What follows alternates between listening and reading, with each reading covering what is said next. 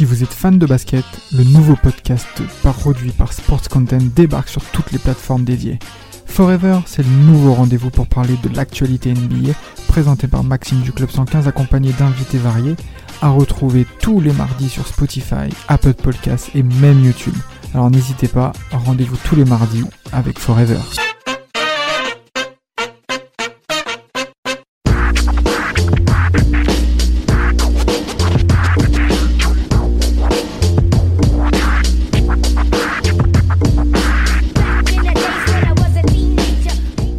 J'ai gagné beaucoup de titres individuels et j'ai fait de la natation. Vous pensez à qui Vous pensez pas à Pelt. Là, vous pensez à Duncan directement. Ah, il y en a qu'un. Ok. Il y en a qu'un.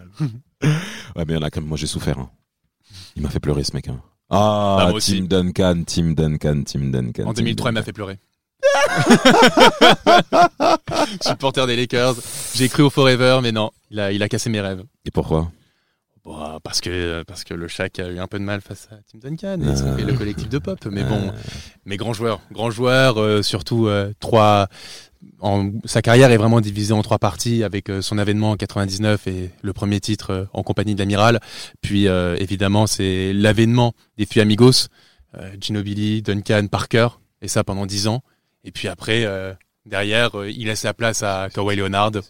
Voilà, hein, c'est euh, c'est Tim Duncan, mais tout ça dans l'ombre à chaque fois, tout en sobriété. Jamais, jamais, il voulait jamais avoir le Ouais, spotlight, mais un Jamais. leader de vestiaire. Bah, déjà, je vais parler de. T'as dit la première partie de sa carrière, c'est l'avènement. Ouais. Bah, le mec, il, est, il arrive prêt en NBA parce que déjà, il fait un cursus complet. euh, il fait 3 ans ou 4 ans chez Wake Forest? Trois- Je crois que je fais trois. hein. Il fait Je crois 3 ans, mais ouais. voilà, il, il, il se presse pas pour aller en NBA. En NBA. Donc, il fait un gros cursus à Wake Forest. Euh, il se fait drafter par les Spurs. Euh, Popovic- c'est après- euh, c'est un coup du sort que, que, que les Spurs aient le premier choix de Mhm. draft, euh, comme si euh, c'était euh, comme le si destin. euh, c'était le destin, voilà. Et euh, donc t'as Popovic qui fait qui commence à faire le, le, le forcing, euh, qui va qui va dans la dans l'île de, de, de Duncan, Il vierge, Oh. les îles vierges. les îles Vierges, Mm. euh, pour déjà lui euh, lui, lui, faire euh, La promotion. la promotion et lui dire voilà je, je te veux et euh, et donc voilà il est drafté par par, par les, les Spurs et euh, et là on connaît la belle histoire hein. il est deux- deux- au bout de deux années il offre, il offre le titre à- pour Robinson parce que Robinson il, il commence à être fatigué il voulait Bien un sûr, titre il commence sûr. à être fatigué hein. vraiment il, il réfléchissait à, à soit arrêter sa carrière ou, mais euh, voilà il, il arrive il offre une, une bague euh, euh, à Robinson Non, mais, mais, mais, Monsieur Duncan, c'est comme on dit souvent, Monsieur fondamentaux. Mm. Ce mec, les dix premières saisons NBA, il fait neuf saisons à 20 points d'Irbon. 20 points d'Irbon de moyenne sur les dix premières saisons NBA. Ce mec, c'est trop. Mm. Et ce qui est même fou, c'est que c'est le seul qui a répondu à la problématique de Shaquille O'Neal. C'est le seul. C'est le seul. Parce qu'en effet, comme tu l'as dit au début, chaque partait pour gagner au moins 5 à 6 titres d'affilée Eh ouais. avec Kobe. Mais Tim Duncan était, entre guillemets, le seul qui pouvait rivaliser euh, avec, euh, avec les Lakers et les- l'hégémonie Lakers. Alors, ouais, Tim Duncan, comme on l'a bien dit dès le début de carrière, mais son fondamentaux déjà prêt pour la NBA, on a bien vu au niveau des titres, mais comme on l'a dit au niveau sobriété, mais surtout, faut savoir, c'est que Tim Duncan, il entre également dans une ère où il joue ailier fort, il a le, il a le corps pour jouer euh, pivot, mais il joue ailier fort. Pourquoi? Parce que les cinq à l'époque en NBA étaient extrêmement lourds et durs à affronter. Il était mieux pour Tim Duncan via sa rapidité, sa rapidité, pardon, via sa taille, Yes. d'affronter des ailiers forts qui, étaient qui avaient un physique un peu moins, bien entendu, que les pivots. Et euh, c'est vrai qu'il a affronté quand même de sacrés ailiers forts aussi, hein, parce qu'il a quand même de sacrés ennemis. Mhm. Moi, j'ai dit dès le début qu'il m'a fait souffrir. Tim Duncan m'a fait mal. Ah, mais puis même il, Il, m'a- il a cassé il a certains un de shoot mes, aussi. De Dun- mes mecs. Tim Duncan de avait mes un shoot. bien sûr Pour sa grande taille, c'était c'était assez rare à l'époque parce qu'effectivement, quand on parle de pivot et on en parle souvent à cette époque-là, on pense au Shaq et le shoot du Shaq. Bon bah voilà, c'est mais quelque chose. Il shoot pas, Shaq. Mais il shoot on pas. est d'accord. Il shoot pas. Ce Il que shoot je veux pas. dire, c'est que en de plus, faire ça. il- en plus d'être extrêmement bon sous le panier, il avait un, il avait son shoot aussi, Tim Duncan. mais Et distance. il distance, Il a bien distance, sûr. sûr. était Il là. par premier pas, jeu d'eau, panier, rebond. les fondamentaux Et surtout en défense. Surtout en défense, c'était très, il a très, très, très Si, bien sûr, mais très très gros défenseur. Il a, il a été élu plusieurs fois dans la NBA euh, First Team. Bien Ouais. sûr. All Bien sûr. team, Sept ou ouais. huit fois. Ouais, c'était huit fois exactement. Je crois même qu'il a un, pas très loin du record et tout. Mais non, Tim Duncan à ce niveau-là, surtout au début de carrière. Alors, ce qui est bien par rapport aux Spurs, c'est que euh, en effet, il y avait une période de vieillissement au niveau de l'effectif. Tim Duncan est venu donner un nouveau regain de forme Mm. parce que euh, au-delà du début de carrière, il gagne deux titres d'MVP de suite Ouais. en 2002 et en 2003. MVP de la ligue. MVP de la ligue avec des stats notamment en 2003, 25 points, 12 rebonds de moyenne. Moi, je me souviens très très bien Mm. parce qu'à l'époque, moi en 4, euh, mon joueur préféré concrètement, c'était Jermaine O'Neal. Jeremy, bah, bah, bah, là je sais pas c'est pour vous mais moi je, Jeremy O'Neill c'était mon gars sûr, je l'avais vu en finale 2000 et euh, bah, j'attendais son avènement, j'attendais qu'il puisse régner, mais il y avait quand même de sacrés quatre dans la ligue. Je sais pas si vous faites la liste des mecs et tout. Euh, Euh, au début, ouais, à l'ouest à l'ouest, bah, Karl Malone, euh, qui déjà, Karl déjà Malone. même si c'est vrai que c'était bientôt la fin pour lui, fin. euh, Garnett avec Minnesota. Kevin Garnett, Kevin Garnett, euh, Chris Weber, Chris sûr, Weber, Weber, Rachid Wallace Wallace, et Dirk Nowitzki. qui arrive avec qui Dallas. arrive avec bien Dallas, ouais. Et Dirk, Bien Dirk, qui, Dirk euh, qui arrive avec, euh, avec, avec les Mavs. Ouais. Mais euh, au-delà de ça, vous, et- franchement, Tim Duncan, là où qui fait la différence par rapport à tous ces autres quatre là, justement, ces gros autres gros joueurs méga stars de la ligue, Oui. c'est le calme et la sagesse qu'il a durant des matchs euh, coup près. Calme et Force la tranquille. C'est calme et sagesse et en même temps euh, hyper, auto- hyper, autorité, euh, hyper autoritaire dans le vestiaire parce qu'on se souvient de l'anecdote de, de Tony Parker qu'il a souvent raconté. C'est que pendant les huit premiers mois, euh, il lui a pas adressé la parole. Ouais, Il lui a pas adressé la parole parce qu'il disait bon, toi, t'as pas le niveau. ouais. Alors, on, on pourrait croire d'un mec comme Duncan justement qui- avec cette, cette- ce calme, il pourrait être sobre, mais pas du tout. Pas du tout. Il place ses exigences extrêmement hautes. Ah et la preuve, avec un mec comme Tony Parker, il l'a ignoré dans ses premiers mois de carrière Mm. parce qu'il le considérait pas assez bon pour pouvoir lui parler. C'est dire le, quand même la, la personne euh, comme- Ah, qui- le qui représente hein. aussi. Oui, mais bien sûr. Mais ce que je veux Ouais. dire, c'est qu'un mec aussi Ouais. calme, on pourrait le croire sobre, mais pas du tout. C'est un mec hyper exigeant. Très Ça se exigeant. voit, de toute façon, dans- avec sa longévité de carrière. C'était un peu. Ce que tu viens de dire là, c'est je pense que c'était un peu un test qu'il faisait au rookie. Il l'a fait avec fait Exact, avec Leonard. exact, ouais. C'est exact. je te parlerai une fois que tu auras prouvé, euh, tu, tu vas en prouver que, que tu mérites euh, Mhm. que je te parle. Et euh, je pense que ça, on le voit pas comme ça, mais c'est vrai que quand j'ai entendu ça, c'était assez étonnant. Mais Ouais, oui, Duncan, bah, vu comment il est très fort fonda- fonda- au, au niveau des fondamentaux, faut avoir une, une grosse exigence envers envers soi. Très très gros compétiteur. Bien sûr, Très, bien sûr, très, pour pas très, être très aussi bon dans les fondamentaux sans sans être exigeant envers soi et euh, et aussi Exact. là on parle des, des, des- de, de de son niveau euh, bah, bah, au niveau du basket Mm. mais euh, aussi la place qu'il avait dans dans, dans l'équipe de Popovic euh, en termes de relais de Popovic c'est euh, c'est vraiment le Non, relais de Popovic c'est vraiment le relais de. Popovic vraiment pour Excellent. moi Popovic peut remercier Duncan dans d'une ce certaine manière C'est ce Il- qu'il fait même plusieurs fois. hein. de- plusieurs fois, il le dit, il le dit. euh, euh, merci de, de, de- Il dit, je, je vais, je vais un, peu déformer ces, ces mots, mais il dit un peu merci de, de, de, de ne pas l'ouvrir quand je te, quand je te- je t'engueulais devant tout le monde. Voilà, et ça, c'est fort, c'est fort parce que Ah. vraiment, si lui, bah, si lui il rentre dans le rang, bah, tout le monde rentre dans le rang. Et c'est, Mais c'est- en parlant en parlant de ça, parce que là on peut parler de leadership par conséquent. Oui. Alors c'est vrai que ce leadership-là n'est pas comme les autres le définissent, parce que souvent on considère le leader comme le mec qui parle, le mec qui se met en avant, vocal, on, on voit le vocal, leader le leader. vocal, Bien sûr. euh, tel que dans d'autres sports, Cristiano Ronaldo. Je sais pas, tout le monde commence à louer son leadership. Alors le leadership n'est pas qu'un seul a- visage. oui, bien en sûr, effet. bien sûr, il y a plusieurs visages Parce de que le leadership. silencieux de Tim Duncan affecte toute la franchise.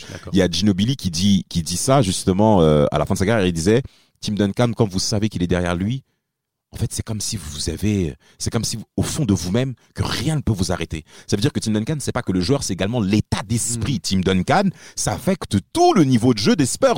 Donc un joueur, un joueur moyen dans une autre franchise, quand tu viens dans la maison Duncan, tu es propulsé D'accord. tu es propulsé, tu es propulsé. Alors moi j'ai des stats, moi j'ai des stats par rapport à Tim Duncan, notamment sa finale 2003 qu'il gagne, bien entendu MVP des finales, Ouais. MVP de l'année, euh, euh, le notamment le match, brrr, je sais même plus, j'ai même pas de thème, enfin peu, importe. Il fait un match presque un quadruple, 2000 double, 2003, c'est contre les Nets. c'est ça, un quadruple double. Oui, il fait un exactement. match, il fait un- quadruple double. bah, je crois que c'est le match 6 justement, Mhm. il, se permet de faire un Exactement. 21 points, 20 rebonds, 10 passes décisives et 8 blocs. Incroyable. 8 blocs. C'est-à-dire la Ouais. domination Quasiment qu'avait ce mec double. euh, Ouais, en finale NBA. Incroyable. en finale NBA. Oh non, mais en finale NBA, c'est On pas, c'est pas, pas contre pas- le dernier de la conférence S. Exactement. que- Donc, en plus, quand tu dis ça comme ça, mais vraiment, quand on le voit, on dit, il paye pas une mine quand on le voit. Il est, il a, un- Totalement. il a une nonchalance. Enfin, Mais c'est oui. une nonchalance. C'est, c'est, on dirait, il est. Mais tout vois, est introverti. Oui. tout est introverti. C'est super ce que tu dis là parce que euh, Draymond Green a voulu déstabiliser Tim Duncan lors d'un match Warriors Spurs. Ouais. Il l'insultait et même Kevin Garnett l'a fait dans le passé en l'insultant parce que Tim Duncan a perdu sa mère à l'âge de 14 ans. Mm. Oui. Il a perdu sa mère, euh, 14-15 ans, hein, donc une bonne adolescence. Donc Oui. ça, a pu, ça aurait pu le déstabiliser. Et Kevin Garnett, en apprenant cette histoire-là, a insulté Tim Duncan dans le match. Et- Ouais, bonne fête des mères, un truc comme ça. Tim Duncan est resté calme. Il a pas réagi. Et c'est ça justement la, la qualité de ce joueur-là, c'est-à-dire je vais me servir des critiques des autres pour pouvoir être encore beaucoup plus fort. Là, là, je veux rebondir un peu sur ce que tu viens de dire. C'est vrai que, pour moi, c'est vrai que c'est un joueur plein de valeur. Et tout à l'heure, je disais qu'il était resté trois ans euh, chez Wake Forest euh, Ouais. avant de rejoindre la NBA, mais en fait, c'est, il voulait finir- aussi finir son cursus universitaire par rapport à sa mère, parce que Exactement. ça, ça- Ah. C'est la promesse qu'il a, Voilà, qu'il a faite voilà. à sa mère avant, avant qu'elle parte. C'est effectivement de, de, d'avoir- de finir son cursus universitaire Voilà. Chapeau, et d'avoir ses diplômes avant de peut-être se lancer dans une carrière de, de C'est ça. sportif parce que c'est ta question d'introduction. C'est euh, il aurait pu être nageur euh, et que- ou, ou- un nageur de très haut niveau Bien et un le basketteur qu'il est. Donc euh, Oui. il était de toute façon prédestiné à être un grand sportif de, haut Tout niveau. à fait. tout à fait. Et- quand on voit, on voit des, des actes comme ça, normal, t'as envie de, de suivre ce, ce genre de joueur. Bien tu sûr. sais, avec ce genre de joueur, tu vas, tu vas, Bien tu sûr. vas faire, tu vas faire des choses avec ce genre de joueur. Bien. Et euh, c'est vrai qu'on est, c'est dit avec ce qu'on voit de l'image du leader. Je peux comprendre qu'il y a beaucoup de monde qui a du mal à comprendre que Duncan est un leader, mais c'est faux ce qu'on nous, dit par rapport au leader. Un leader n'a pas besoin d'être vocal, il n'a pas besoin d'être de taper tout le temps sur, euh, de taper tout le temps, de dire ouais c'est bon là faut qu'on faut qu'on qu'on se remette dedans. Non, il y a y a- d'autres manières d'être leader et Duncan il est dans, dans, dans, dans son type de leadership, il est excellent. Alors, ce leadership là silencieux, mais moi, j'aimerais aussi rebondir sur ce que, sur ce que tu as mentionné, c'est le leadership également sur le fait de déléguer du pouvoir aux autres. Oui. C'est-à-dire euh, ben, le, le Big Tree qui apparaît clairement lors de la saison 2002-2003. Mm.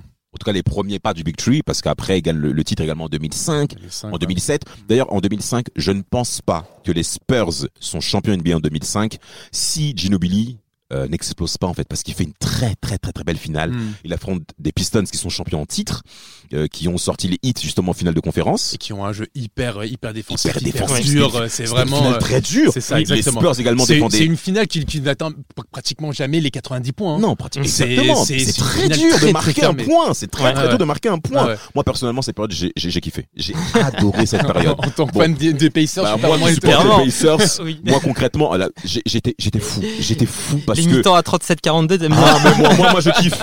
Parce que, en fait, moi, ce que j'aime, c'est que, eh, marquer, faut que tu luttes, frère. C'est-à-dire, tu peux pas marquer un panier sur ma tête. Et T'imagines en plus la raquette qui a dû affronter euh, de- Tim. Duncan contre les, contre les Pistons. Exact. C'est-à-dire, t'as Ben Wallace Ben qui Wa- était la figure défensive. Ben et Rachid Et Wallace. Rachid Wallace, qui s'est lui aussi rapidement adapté au, au modèle Pistons, Ouais. parce que lui-même c'est une grande gueule, euh, joueur dur, donc euh, il s'est rapidement adapté. Et là, Tim Duncan devait affronter ces deux mecs-là dans la peinture. Mm. C'était pas facile. Ouais, Bon, pas d'autre côté, il avait Nazar Mohamed, un joueur honorable, mais dont on connaît les limites. Bon, Donc. Tim Duncan devait en effet affronter ces deux mecs-là. Ils ont gagné la finale 4-3, pas uniquement grâce à Tim Duncan, mais Monsieur Ginobili. Ah c'est là où il faut quand même honorer euh, ben, l'apport de, Popov- de- de- du système Popovic et de Oui. Martin Duncan. Et c'est que les mecs, derrière, on a vu d'autres cocos sortir derrière. Mais c'est même Parker qui est MVP des finales en 2007. Exact. Exact. Qui- il sort de nulle part et il arrive à, à- à dominer comme ça ses finales et il, domine, et il mérite largement ce titre.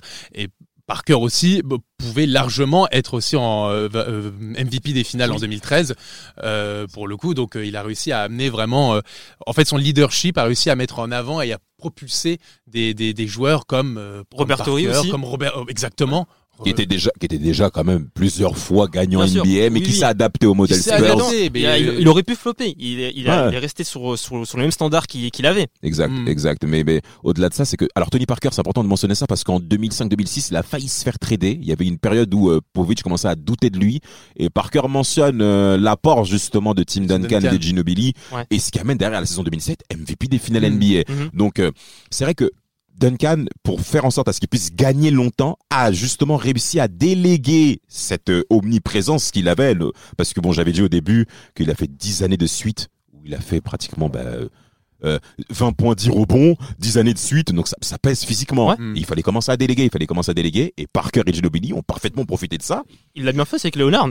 Exact. Il l'a bien fait avec Leonard. Avec Il l'a bien fait. La, la transition était parfaite, Mais au-delà, mais, mais ces transitions-là, on a vu un Duncan qui était moins dominant. Totalement. toujours présent parce que c'est Tim Duncan, Ouais. mais il était moins dominant au niveau du scoring, au niveau du au niveau Bah, des points. non, il a même- commencé à se mettre en retrait. Mais il s'est mis, mis, mis en retrait, mais en même temps, ça, ça sentait le compétiteur parce qu'on se souvient des finales 2013 où il rate ce shoot, il en a mis mais Ouais. des milliards dans sa carrière. Ouais. Game 7, Ouais. c'est le shoot qui peut donner de la peut-être pas la victoire, mais au moins ça redonne l'avantage aux, aux Spurs à une minute de la fin. Il rate ce shoot, c'est Ouais. fini. Les Spurs perdent, perdent les finales et l'année d'après, ils se taisent tous. Lui le premier, alors qu'il a tout gagné, hein, il n'était pas obligé. Il revient et finalement il aide à propulser Leonard au top et ils arrivent à remporter Mais ces- c'est les finales très 2014. très très important. en écrasant ça. le hit, en écrasant le Ah hit, oui, les oui. Beatles, C'est on pas ne parle 4 ans, pas c'est ça, non 4-1. Mais Ouais. dans le Une jeu, vraie- c'est une, vraie baffe. masterclass. Une baffe, une baffe, parce que Exactement. techniquement, le ballon tournait plus que les joueurs. Exactement. Mais c'est comme le foot. Mhm. Quand t'as affaire à des mecs, des- on peut comparer avec le Barça.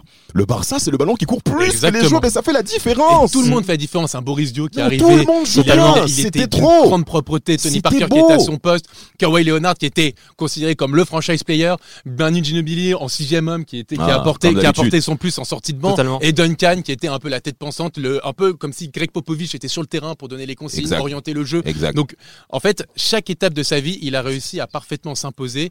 euh, il a réussi à parfaitement imposer son jeu selon euh, ce- ce- ses conditions physiques et selon sa place dans l'équipe. Pour, pour vous, par rapport à, par rapport à sa, à sa, à sa génération, tout à l'heure on parlait de, des ailiers forts. Est-ce qu'il est meilleur qu'un, pour vous, est-ce qu'il est meilleur qu'un Kobe? Est-ce qu'il est, c'est vraiment le meilleur de sa génération? C'est pas comparable. Ouais. C'est pas comparable. C'est pas comparable. C'est pas comparable parce que tu Kobe, parles de c'est Kobe. une icône. Mais, mais- On parle mais- d'une mais icône. Duncan Ouais, aussi. Non mais Oui. Duncan mais a sa manière. Mais ce que je veux dire, c'est que Kobe, Oh. tu vas demander, à- tu vas dans n'importe quel pays du monde, tu dis, ok, cite-moi trois joueurs de, de basket. Est-ce que c'est une star médiatique C'est une star médiatique. Oui. On n'est pas, là- on n'est pas là pour parler de la populace, on est là pour, pour démarrer des mecs qui balistique. Eh, Kobe- Kobe- Kobe- c'est vrai Kobe- qu'avec du recul, Duncan, on, Ouais, mais Kobe, Ko- Kobe, c'est- c'est c'est- 5 c'est- bagues, c'est c'est beaucoup. 2 MVP des finales, c'est alors d'accord. c'est Ça, c'est ça, 81 ça, points dans un match. Ça, sont des titres. Ah des bah, titres. euh, Mais euh, Duncan a combien de bagues Non mais Duncan bien sûr parce qu'il a fait partie d'un collectif exceptionnel. Mais, mais c'est qui la tête de ce collectif Mais c'est. Tim Duncan. Mais c'est mais. Kobe pareil, tu me diras. C'est Tim Duncan. Kobe, ça Kobe- a pas été le cas. Kobe, Kobe, il a non. mis un peu de Kobe- temps mais parce que Mais aussi bien il y sûr, avait au, un dé- mec au début, au début, comme au Shaq. début, Kobe, il faut, euh, c'est, c'est- il doit faire beaucoup de progrès en termes de, de leadership. C'est vraiment, au début, c'est un- il est Merci, très Rafik. individualiste. Merci. En fait, Rafik. le- Merci. En fait, Ko- Kobe, c'est euh, en termes de leadership, il est, euh, il est pas au niveau de Duncan. Et Duncan a fait, a, a tellement, a donné tellement de leç- leçons de leadership que, que, au final, qu'on prend du recul, c'est au-dessus de, de Kobe. Non mais en termes de leadership, je veux bien l'entendre mais en termes de non, en termes de leadership, En il a dit. en- Seulement on leadership. prend du recul, on, on, on, on peut- dire que, on peut penser que Duncan est meilleur que, que, que Kobe. Pourquoi Oh, non, non, s'il vous plaît, ne dites pas ça. Ouais, c'est délicat ce que tu dis. Hein. Ouais. C'est délicat ce que tu dis. Hein. Là, C'est- on- peut pas voir, mais c'est je pense plus inspirant, c'est plus admirable, ce qui, sa, sa carrière. Ouais, Elle est plus mais admirable. C'est est, euh, c'est autre chose. elle c'est autre elle plus. Déjà, c'est deux personnes qui n'ont pas la même personnalité. ça. Euh, et il déjà, est moins clivant. Je trouve qu'il est moins clivant que Kobe. Oui, c'est vrai. Oui, c'est vrai parce que, Kobe. mais parce que Kobe Mais a, tout le monde d'accord. il ouais, mais encore plus- que, encore que aux États-Unis, il est pas très populaire. À l'image des Spurs, hein, il est pas très populaire. Est- Au début de sa carrière, Tim Duncan, et même c'est vers la fin où on se rend compte vraiment de qui est Tim Mais Duncan. messieurs, messieurs, s'il vous plaît, arrêtez de parler de la populace qui ne connaît pas grand-chose au basket. ça joue quand même. Moi, ça si joue je- quand même. Si je Tim Duncan, je suis désolé en termes de basketball pur, ce mec-là n'a rien à reprocher à Kobe Bryant. Qui peut lui parler devant les yeux? Qui peut le faire Kobe Bryant et, et Tim Duncan peuvent s'asseoir sur la même table pour discuter. Non, mais bien que d'accord. bien que plusieurs personnes vont supporter Kobe. Pourquoi j'insiste sur c'est également dans la gestion de la défaite. Tim Duncan a perdu en 2013, ça lui a fait extrêmement mal cette défaite-là, où Ouais. il a dit que cette défaite-là me entra jusqu'à la fin de ma carrière. On a fait comme tu l'as bien dit. Mm. En 2014, il bastonne tout. Mais il y a également une autre défaite qui fait mal aussi. hein. C'est en 2006. Da- les Dallas de Mavericks Ouais, ouais. les sortent en demi-finale de conférence Ouest avec un Dirk Nowitzki exceptionnel. Mm. Exceptionnel. Trop fort ce joueur. Euh, je crois que c'est 4-3 ou 4-2, je ne sais plus. Mais en tout cas, cette, cette série-là a Avec vraiment Ginobili, compté. le, le, le panier raté de Ginobili. Euh, ouais, Ouais, exactement. exactement, exactement. Bah, ce- ce- cette série-là a beaucoup compté parce qu'elle a également fait mal également au titre euh, Je des Spurs. c'est 4-3 en plus. Je crois que c'est 4-3. Je crois que c'est 4-3. Ouais, c'est parce que 4-3. le seul, le seul bémol que je pourrais annoncer, euh, enfin, si on peut dire ça bémol, c'est qu'ils n'ont jamais fait un tripit comme les Lakers. C'est ça aussi. C'est moins marquant. non, mais eux, là où ils sont, ils sont marquants, c'est que ils ont gagné des titres, 5 titres, mais sur une, une, grande, une grosse période. Ça veut Attends, dire la comme régularité. comme comme ils sont les Lakers, réguliers. tu me diras. Les sont Lakers, réguliers. ils ont gagné sur 10 ans aussi, ils ont gagné 5 titres. Ouais, mais Oui, c'est pas la même mais chose. c'est- C'est pas la même chose c'est parce que ce sont la deux équipes chose. différentes. C'est ça, on est d'accord. C'est la moins dispersé. En termes de domination, C'est moins dispersé. En termes, C'est- en- disons qu'en termes de domination, on peut dire que les, les 15 premières années des années 2000, c'est vraiment le, le- la, la continuité des Spurs, mais le début, le- la première décennie des années 2000, ce sont les Lakers. Oui, c'est vrai que ce sont les voilà, mais disons que c'est plus diffus les Spurs. Ils sont toujours là, toujours bien placés, toujours en playoff. Voilà, voilà, toujours en finale exactement. de Tim Duncan conférence. n'a jamais raté une série de playoffs. Voilà. Il n'a jamais raté une série de playoffs. Il a été rarement ridicule en playoffs, contrairement à certains dont on, dont on les noms.